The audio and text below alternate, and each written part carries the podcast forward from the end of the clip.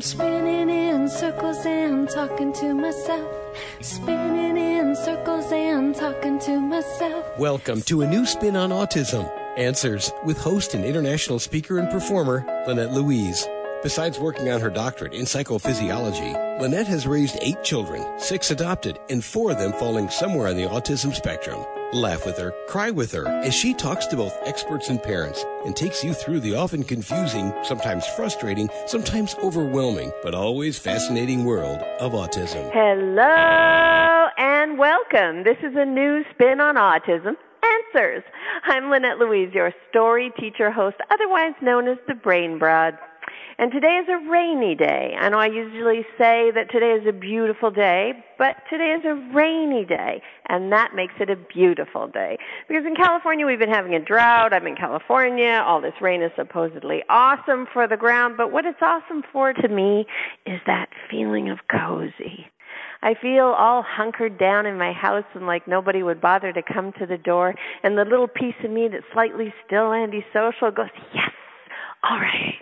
So I'm loving the rain. My son is loving the rain. And we're going to talk to someone who is diagnosed with Asperger's. Who knows? Maybe he's loving the rain. That's how we'll come off the top of the show and find out. But before I tell you who it is, I want to remind you to stay to the very end of the show where we will have stories And as I've been doing as of late, instead of having two guests, I am my own, okay, okay, okay, it's a great guest giveaway because I have so many darn products, I might as well give some away. That's what I think about that. And besides, you can't always be asking people to pay for stuff. Some people don't have money. So if you don't have any money and you want my product, make sure that you email me when I give you a chance at the end of the show. Okay? All right. So as we've done before, and in fact just did in the last episode, we're going to be having some fun. We're going to talk to someone funny and fun and light and and and wonderful. Um, and how I came to know about this gentleman, by the way, is because I'm doing the show Fix It in Five. Huh, I mentioned it. I might as well give away Fix It in Five again at the end of the show. Hang in there. All right. So um, I have a cameraman who helps me, and he's also my editor, and he's pretty much my right arm when it comes to Fix It in Five. And uh, you know the show where I travel around the world and the cameras come. Well, he's always one of the cameras, and he's often making the cut in the show itself because the kids like him so much they end up doing really neat stuff with him while he's trying to take their picture and ends up in the show. So uh, he's really important to me, and he was talking to me about this gentleman. He said he had worked with um, Jake, and that's who we're going to talk to. He said he had worked with Jake, or rather had been videotaping Jake, and he thought I might be interested in having him on the show. It's taken me months to get him. So that's how cool he is that you can't just get him on the show. and uh, and I'm real excited that we're finally doing it. So this is Jake Rush. He was diagnosed with Asperger's. He's 22 years old and he's a senior at USC. He's majoring in acting in the School of Dramatic Arts and pursuing a comedy minor from the School of Cinematic Arts. His dad wrote this, so that's why it sounds so important. But he probably is important. Let's find out. There are several ways to break into the entertainment business, and Jake, wanting to push himself, chose to go the road of stand-up comedy, which I have done as well, so we are going to have some fun with this. And he has performed at several comedy clubs throughout Southern California. So Jake, welcome to the show. Thank you so much for being here. Thank you so much for having me, Lynette. My pleasure. Oh, and I've, I've watched some of your stuff. That I mean, I did take my cameraman's word for it, but I also went and checked out your stuff. So of all, before we even get into backstory and all that stuff, your favorite gig. What's your favorite gig you ever did? My favorite show, uh, probably the main room of the comedy store. Oh, I love the comedy store. So do you have yeah. a special experience from there, or you just liked being there? Uh, I, well, I've done a couple shows there, and I just think that that's the the most energized crowd I've ever performed uh, for. So I would just have to say, some of my best shows uh, that I've ever done have been at, in that room because of how great the crowd is. Okay, people, did you hear what he just said? Because this is the part that the audience often doesn't know. The audience often thinks they're supposed to sit there with their arms crossed and say, make me laugh. But really, you will laugh more if you laugh. So, exactly. when you're energized, we're better, right, Jake? Yes, exactly. When they start laughing, I get excited and I start performing better and with more energy, and then they start laughing more. So it's a cycle that way. Exactly. Okay, so let's back up a little. Yeah. You've been diagnosed with Asperger's. How old were you? I was 11 years old when I was diagnosed. All right, so you've been struggling for a while, or nobody would have been looking for a diagnosis. But what kind Yeah. of stuff? What what was showing up for you?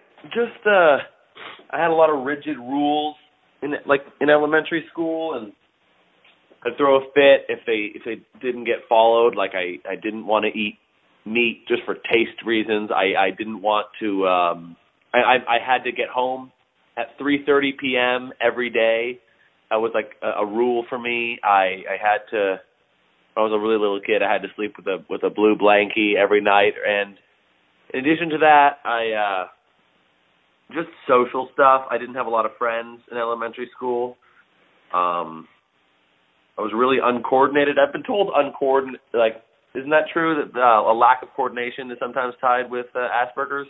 Yeah, it's kind of like a stiffness almost. There, it's Yeah. not a. I, I don't even know if the word lack, you know, the phrase lack of coordination is correct so much as the timing is off. So when you're trying to dance, you've moved your hip to the right a beat or two later, and so you end up stiff because you're trying so hard. If that makes sense. Okay, yeah, that would definitely describe what I but I, what I lack in in, uh, in tempo with with dancing. I make up for in effort. I go, I go very hard on the dance floor. I'm always the the sweatiest one on the dance floor. Well, Um, but other things that um, let's see. My mom would definitely be be the the the expert on this. Sometimes it, it was hard for me to even be aware of what I was doing. But uh, just no, like but let's fighting, talk, like, let's talk about your subjective experience though. Like you mentioned that um you had to get home at a certain time. Do you remember how that felt?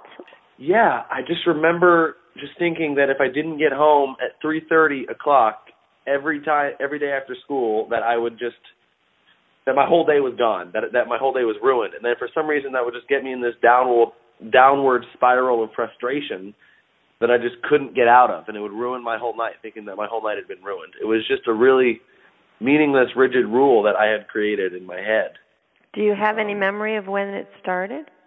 When it started no it just the the the last couple of years of elementary school was when i was really uh really was when that was really important to me You know why I asked you that, Jake? Is uh, so I had a What? son that well, I mean he's still my son, but Yeah. he got very afraid, terrified of public toilets. And everybody was talking about it like it was, you know, just a part of his autism and he was just being irrational with his fear. And I was like, why didn't anybody ask me? That's not irrational. I and I remembered when it started and I what I love about this memory, Jake, is that it made me realize that what we think was irrational probably started somewhere with a purpose. Like so for example, in his case, I was holding him on my hip and I leaned over to flush a toilet in a public restroom and you know how those toilets are so huge and they make such a huge noise? yes Well, yeah, well, practically to in his visual experience, he probably felt like I was about to duck his head in and flush him. Like it was a big Oh, yeah. moment. right So maybe Yeah. something happened that made three thirty o'clock matter. Yeah maybe it did i just and i just don't remember but um i'm sure at maybe sometime i, I got home late and then i had a bad night and i just uh correlated the two Right. and, and thought that, that was the cause So what about you know, okay, so that was grade school and then you were 11 and they were seeking a diagnosis. Do you remember getting that diagnosis? Do you remember that process? Well, I actually ended up getting that diagnosis like a year later. Like my family knew, but I didn't. Um and then I remember uh like during we were we were at this family therapy session and they broke it to me that uh I had Asperger's and it was and I knew what that was and I just didn't know that I had it. So I just um I I it was pretty I remember at the time it was a pretty devastating um experience finding that out. It was a pretty crushing blow. Um I remember thinking that like oh I I, I must not I was afraid that I was not aware of how socially uh inept I was and I thought that it was worse than it really was. So I thought that that, that other people that oh I thought oh oh all my friends must view me as this handicapped person and they're all just pretending to be my friends. Like I thought that everything I knew was a lie. I just I, I overreacted to it dramatically. I thought um that well, I must be unaware, which to a certain extent is true. I was unaware of a lot of things, but it wasn't as bad as I was afraid that as I was afraid it was, and I was afraid that I was totally. I, I was afraid I was handicapped. To put it You know- uh, bluntly. You know what? That's kind of a good thing. I I don't know if you've ever thought about it this way, but when we discover something like that and then completely fall apart into the, well, if I didn't know that, maybe I don't know anything kind of mode, um, that is the place where we'll gather the real information. It's the willingness to say, oh, maybe I don't know, and maybe I'm completely inept, that gives us, after the panic, for Yeah. however long that lasts, a chance to put ourselves back together. So I'm curious, did it play out like that for you, or how did it go? in the long run it definitely did i i ended up uh, like working really really really hard uh, at um learning social cues and memorizing them because they didn't come naturally to me. So i would just memorize uh the right way to act in certain situations. And then over time like i remember especially in eighth grade was when i was really like focused on there was a specific friend group that i wanted to get into that friend group because i i had one friend in that group and I wanted to sit with them at lunch and and have them you know be my friends and then those ended up and it and it worked in the long run. I ended up you know being best friends with those guys through throughout the rest of high school. Um but I remember just setting goals for myself socially in terms of making friends and just pursuing that. And I remember it being a lot of hard work especially uh my my mom and my older brother I would say helped me the most uh, mainly through through tough love. They would, I guess, criticize me every time I did something that would be considered socially inappropriate. And at the time, it, it always frustrated me and hurt my feelings. But I I know that they were doing it out of love. And, Well, and you got the information, right? Better that you got yeah, the and I got yeah, most of the information of things that I was doing wrong. I got from those two. So here, have you ever watched The Big Bang Theory? Uh, yes, I have watched a couple episodes. Have you seen the episode where Sheldon is trying to make friends and so he creates a flow chart? I haven't seen that one though. Okay, it's hilarious to sounds me because I did the exact same thing for my kids and for myself and for my stand-up comedy.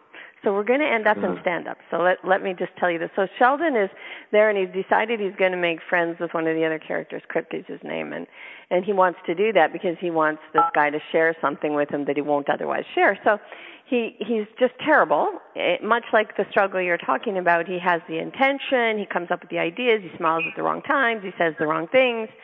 And so finally he makes a flow chart for himself, okay, and he makes the phone call and he goes, okay, when the guy says no, you go over here and ask this. And when the guy says yes, right. And I was laughing so hard, my son and I were watching it because that's exactly what I did for my kids. We created a hmm. flow chart. They would phone their potential girlfriend or friend, and I'd be standing there and they'd look at me and shake their head no, so I'd follow the flow chart to the no spot. and and essentially that's what we have to do, right?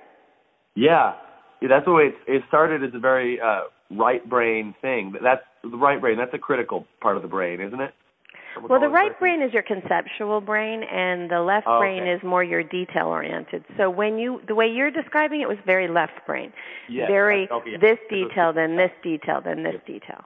Yeah, yeah. It was it was very left brain at first in the sense that I was just yeah, just memorizing um until it sort of became natural in the long run.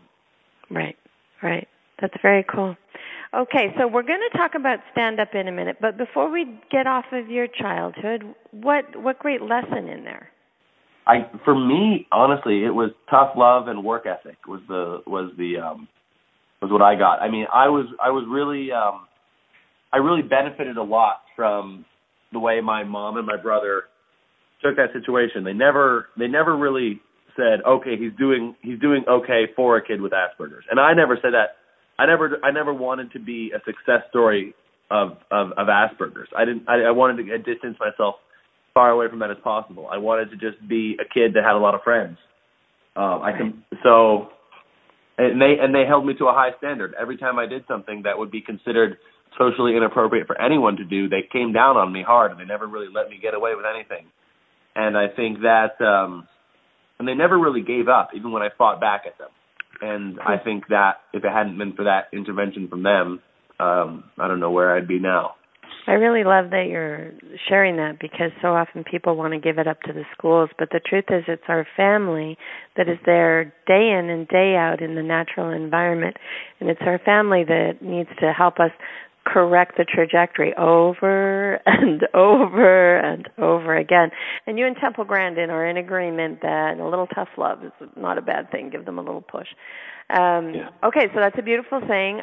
Now let's talk about. Actually, let me tell everybody you are listening to a new spin on autism answers. I'm Lynette Louise, your story teacher host, otherwise known as the Brain Broad. And today is a nice, rainy, cozy day. Ooh, I promised I was going to ask our Asperger's friend how he feels about the rain, so we'll do that in a second. We're talking to, speaking of whom, Jake Rush, and he's a comedian. He's a comedian and a student and an Asperger's fellow. That, but we don't want to identify him that way. We're just putting him on the show for that. and um, and also remember to stay to the very end of the show where I'll do stories from the road. And I'm gonna okay, okay, okay. A great guest giveaway. Fix it in five opportunities. So hang in there. Okay, we are back with Jake, and let's ask about the weather. How do you feel about the rain? Uh, I like the rain. I agree with you about the cozying up in the rain. Only thing I don't like is driving in the rain. That's kind of right. It's like it's great as long as you're going to be at home. Yeah, exactly. I passed like three car accidents while I was driving today. I was like, wow. People do you have that social peace? Do you, but do you have that social peace, Jake, where you go, oh yay, nobody will come over, or are you completely past all of that exhaustion of dealing with kind of friends and and people? To be honest, even though I, I do, I would describe myself as an introvert. I'm I'm an introvert with a lot of extroverted tendencies. Uh, I, I I enjoy my um my time alone, but no, that's not what I thought about when I saw the rain. The like oh, like to me, I would still love to hang out with friends tonight if they wanted to come over in the rain. That's I don't uh I don't fear social interaction anymore. Sometimes here's one thing that I fear. The only thing this is the only social situation that still causes me anxiety. When I am in extended one-on-one um interaction with someone that I don't know very well. So if I know like so the concept of a blind date we all get exhausted from that. Yeah, like that is that is something where I would still like all the social anxiety of me being a little kid would all come back. I I, I don't like when I'm when I'm trapped. Is if, if I if I just have to have, make small talk with someone at a party for a little bit, and it's a person I don't know very well, that's fine.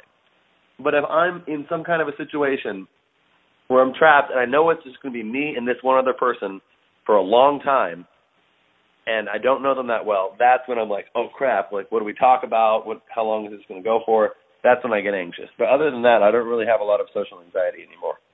Very cool. Maybe that's because you pushed against your disorder or your diagnosis or whatever yeah. we're calling it these days that's PC and decided not to be known as the person with Asperger's who's sort of successful for an Asperger's person. Exactly. I just wanted to be a successful social person compared to a normal person. And so I always actively it never came naturally to me. So and it still doesn't necessarily if I I just got to push myself. I always had the urge to want to connect to people. That was always um just an intrinsic desire that I had. I was never content with being lonely. Thank you for um, saying that because I've never met a, anyone on the autism spectrum that is content with being lonely and unconnected. They're sometimes exhausted by it, they're sometimes confused by it, all kinds of adjectives fit, but the desire to not connect isn't part of the spectrum, even though it's often said that it is. Yeah. Yeah. Okay, I'm going to do two more random questions. Then let's just talk about your comedy. So, um, all right. The the one random one is, how did you feel when they took Asperger's out of the diagnostic category for the DSM-5? I, I didn't know what is what does that mean? what is that? I love that you didn't know. Okay, so you know how there there's a book that says what we all have, and you look it up and you go, okay, I'm this, this, this, therefore I am. Well, that's what the yeah. psychologists and psychiatrists use when they categorize us. And there's mm-hmm. no such thing as Asperger's anymore. So what I figure is that means we're all healed. yeah, yeah. So you didn't that know that? Yeah, no, they took it out. Now you're you don't you no longer have Asperger's. By the way, you have high functioning autism. How do you feel about that? Oh, that's worse. See? I mean, I don't know. Maybe I could. maybe uh, high function. Uh, so I, that's interesting. yeah. No, I, I uh, it's in. You know my why? comedy act a little bit. Yeah, you should put it in there because I mean, let's think about that. It's like so now you have a different diagnosis and you it wasn't because you changed. you didn't regress or get more, right? You didn't come Yeah. you just sat there in one spot and they changed the diagnostic criteria and now you're different. It's funny. Yeah, it's all made up anyway. The labels Exactly. doesn't mean anything. Nothing. It means nothing. What really Hmm. meant something is when you felt anxious and then you got help. When you Yeah, felt yeah. awkward and then your parents gave you the information you needed. That's the stuff that matters. Yeah, Yeah. absolutely. Okay. Was it hard for you to learn how to drive? Did you have problems coordinating that? Uh, yeah. Yeah, I uh. I failed I failed my first two driving tests. So that was a bummer. But now I'm a very very cautious driver. While I may not be the most coordinated person, I'm I make up for it with caution. Good.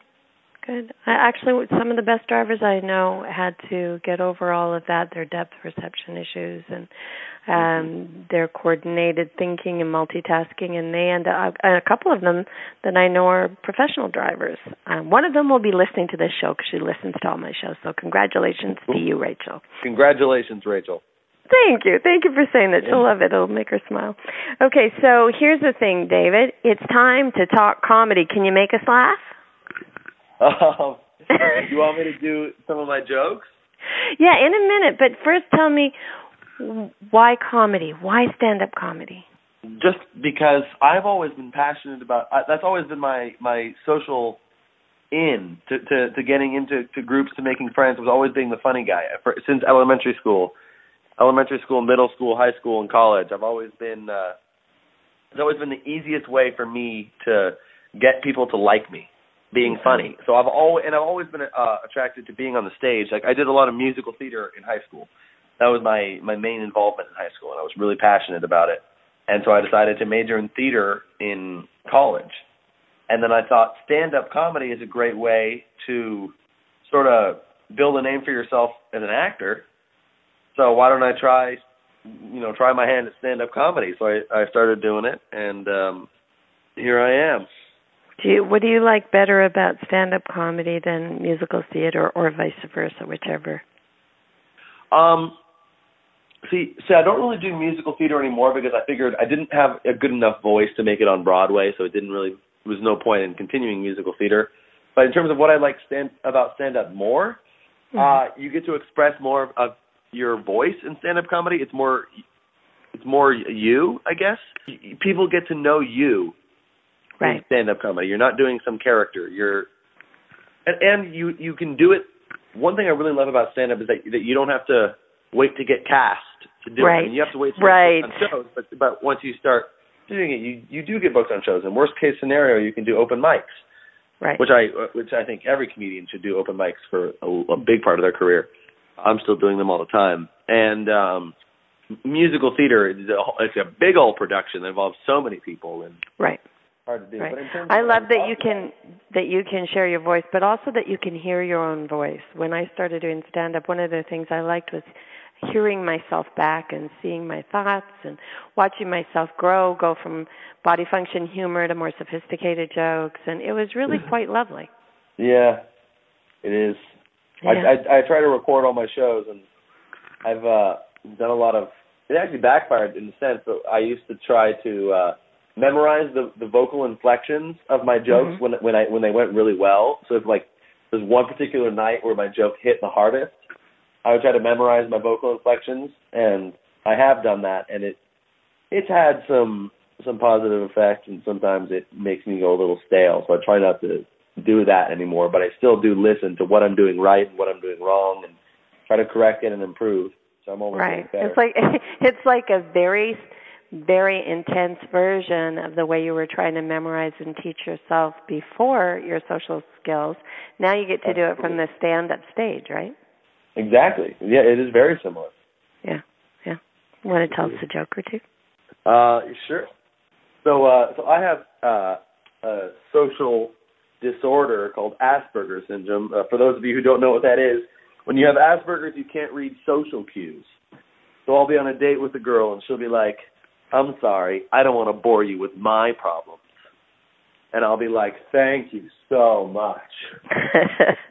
I'm so glad we're on the same page."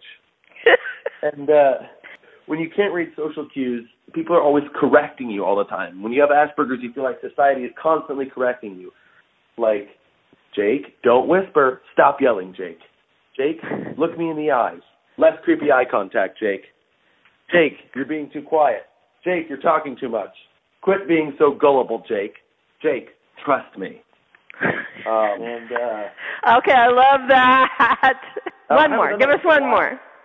Having Asperger's is like being an alien visiting Earth for the first time. Like, oh no, don't stare at the breasts.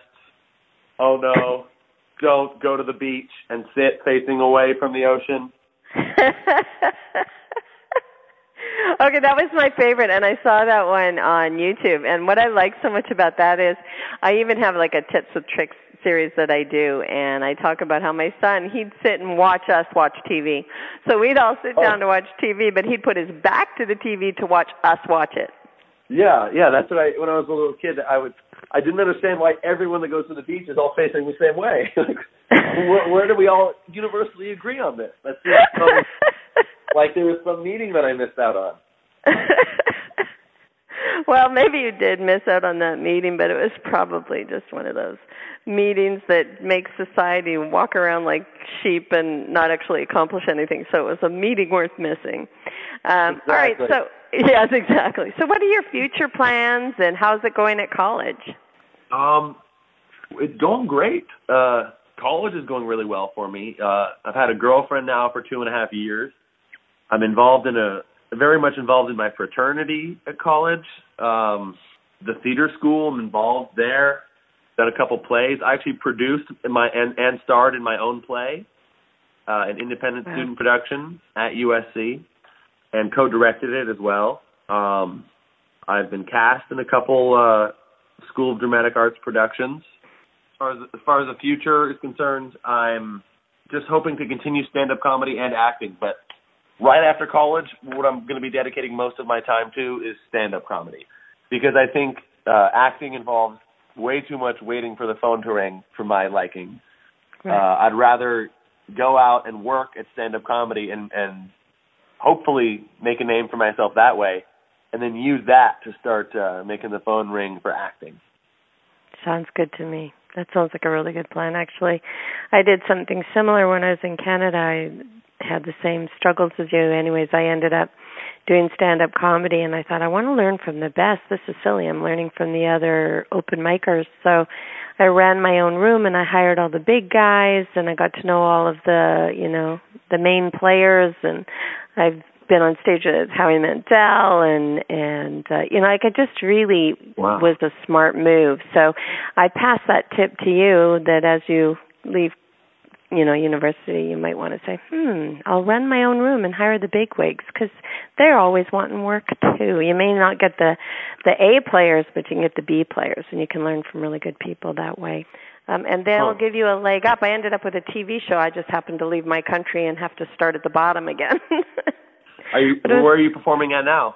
Um, I have a one woman show that I usually take around and occasionally I do do stand up here at the different clubs around. So I've actually done the comedy store as well and um there's you know those you probably are a part of like SoCal stand up and all of that where you get on the chain of possible places to play and then they send you yeah. out what's available. Yeah, that stuff.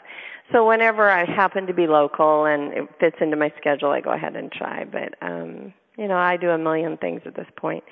Uh, right. And we're not going to get into that because most of the people listening aren't going to want to follow up and figure out how to get on SoCal Stand Up.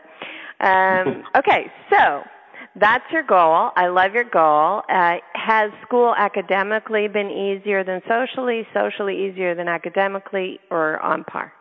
Really, uh, by the time I got to college, I wasn't socially. I, I had my stuff pretty figured out by the time I got to college. High school was really tough for me socially. That was when I did all my learning and then by the time I got to college and met a brand new batch of people, you know, I I was the life of the party a lot of the time in my fraternity, and uh, made you know I was pretty. My friends were were were very shocked when they found out that I had Asperger's because I was I was a pretty out. I mean, they everyone always thought I was a little bit odd. Like that that still is there. I'm still kind of an oddball. I'm still different, but I was always very outgoing. Um, academically, you know, it hasn't been that difficult because there's not a whole lot of academic rigor involved uh, in the in acting. I guess that there was a different kind of rigor and more of an artistic rigor, which is very different than academics. It's still I could go on and on about the about the concept of teaching arts in an academic institution. I think it, it presents certain challenges, but um, I, uh, I it hasn't been super challenging for me. The the real challenge has been stand up comedy. Not not that it's been going poorly, but that it, it just of course takes a lot of uh, work. That it's really hard. I mean that's rigor. Yeah, and when you're good at stand up, you're good at everything. Honestly. Yeah, that's that's the goal. It's, because it's pretty it's pretty uh basic stand up comedy. It's just you on a stage entertaining people. It's it's the cornerstone of all entertainment. If you can do yeah, exactly. If you can do stand up, you can do anything. I don't know about dancing. I don't know if I can dance. you can be a uh, funny dancer. Yeah, exactly. But I could I could act or do improv. I do a lot of improv too at the Groundlings. Yeah, improv's really great, especially for Asperger's because of the rigidity. Nothing will help you quicker than a little improv. So, all right, we're at the end of the show. You have an opportunity right now to share what you think. Now, I want to give you a, let's set the stage here a little bit. Most of my listenership is parents of children who are still really in the throes of their struggle and some educators looking for advice on how to help those parents or help those children. So, with that in mind, thinking of your audience, Jake, what do you want to share that you think would help them? honestly, um, they are uh, they are capable of so much. The uh, the kids who are in the middle of their struggle, and it probably seems right now for them like it did for me that they're not listening to what you say, that they're not making improvements. Maybe it doesn't look like they're improving, but if you keep on them and show them tough love and hold them to a high standard at all times it's going to be a lot of work for you, but in the end, that's how they're going to learn because they're not they're not deficient, they're not disabled, they're not they're not handicapped at all. They're they're just stubborn in a lot a lot like like I was. I was stubborn. I didn't want to change, and I didn't understand the the, the reason. A lot of the the things about the world didn't make sense to me. About the way human society worked didn't make sense, and I thought my way was better. And my way, I mean, it's good that I have a unique perspective, but at the end of the day, you need to be able to function in society with other people. So, before I get off on too much of a tangent, I guess uh, what I would say is don't baby them. Raise That's the my bar. advice. Ask Yeah. for more, raise the bar, give them the information they need. Yes. Yes, exactly. That. Okay. That sounds awesome. And how do people check out your stuff and see you if they want to watch you do comedy? Do you have a place where they can go to find your schedule? So look up uh, Jake Rush Comedian on Facebook, and and Okay. go ahead. And if you like my page, then uh, there are constant updates on that page uh, about when my next shows are, and it's got uh, that page has all the clips of uh, if you want to watch my stand up, it's all on that page. So that's really the way to follow me is Jake Rush Comedian on Facebook. Okay, and if someone wants to book you, will they be able to do it through that page as well? They will, yes. There's an email listed on that page that they could uh, send. Uh, that they can that they can email me through that uh, email listed on the page and and request uh, or offer to book me. Okay, awesome. And I will also in my write up put a link here that I've got to your uh to your web page. So we will be you've been Ha Ha Club and Flappers Comedy Club and there's some good clips here. So um people you have to check him out. It's Jake Rush. He's a funny dude. And besides, he shared his heart with you. You owe him one. So make sure you watch his stuff and if you like it, book him. Jake, thank you so much for being willing to share your your story with us. I really appreciate it. It's been my pleasure. It's great what you're doing. All right. Thanks, Jake. Okay, that was Jake Rush, comedian and 22 year old, used to be Asperger's.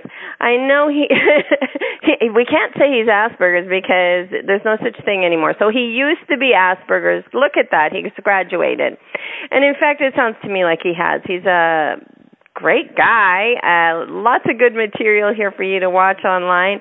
And also, you gotta admire how hard it is for people to figure out this social stuff.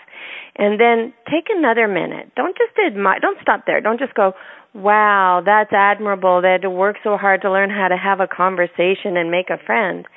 Go the next step and realize that anybody that can learn, sort of using an academic brain and uh, learn how all of that works and then apply it and make it natural, anybody that can do that is going to be very smart in many, many ways they're going to be able to take big problems and create spider webs of solutions and then make that natural.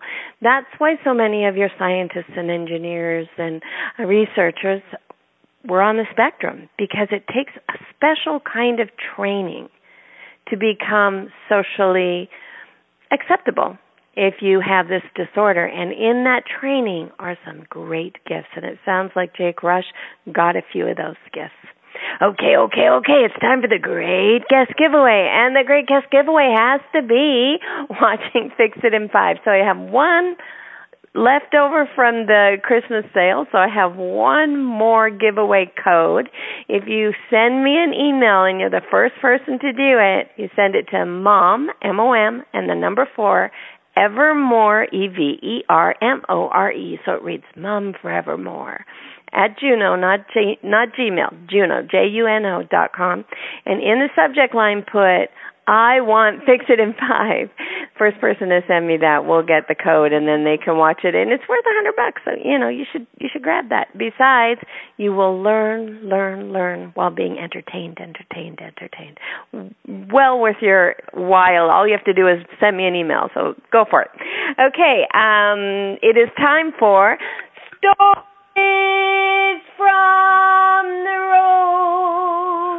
All right, so I'm reaching in my brain trying to figure out what story to give you, and I've actually had many comedians on here, and I, I'm a I'm particularly fond of using stand-up comedy to gain social skills. It's a peculiar path, but it works really well.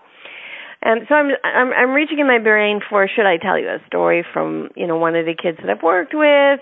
My son tried doing stand up comedy, but he found the audience intimidating, so he did it in his living room to his camera for YouTube. You can watch that. I mean, there's there's lots of stories that I had, but Jake said something that I would like to follow up on, um, and it's about me. So this time, story from the road is my road, literally on the road doing comedy.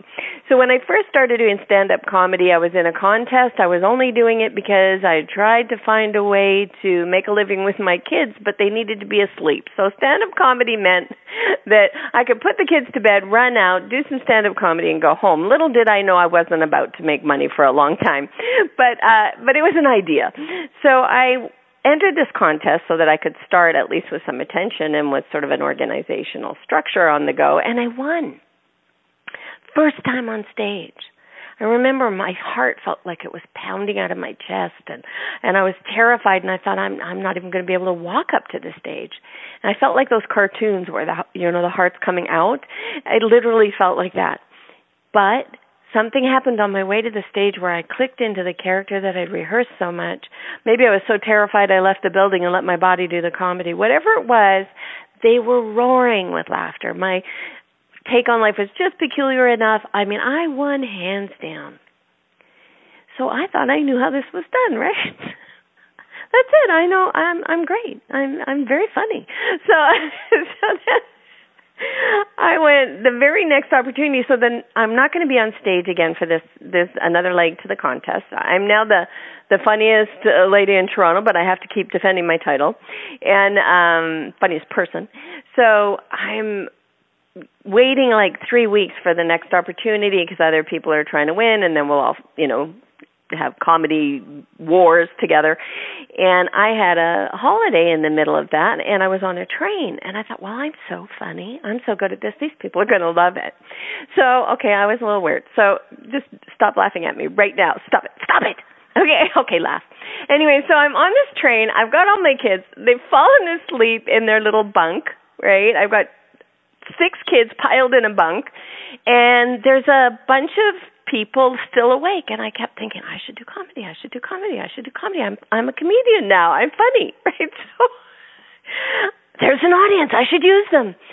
So I uh I'm embarrassed, I'm blushing. So I go to the front of the the train car and much like the stewardesses and stewards do nowadays on some of the flights, I took the opportunity to have an audience. Now the difference that would have escaped me at the time because I wasn't socially too bright.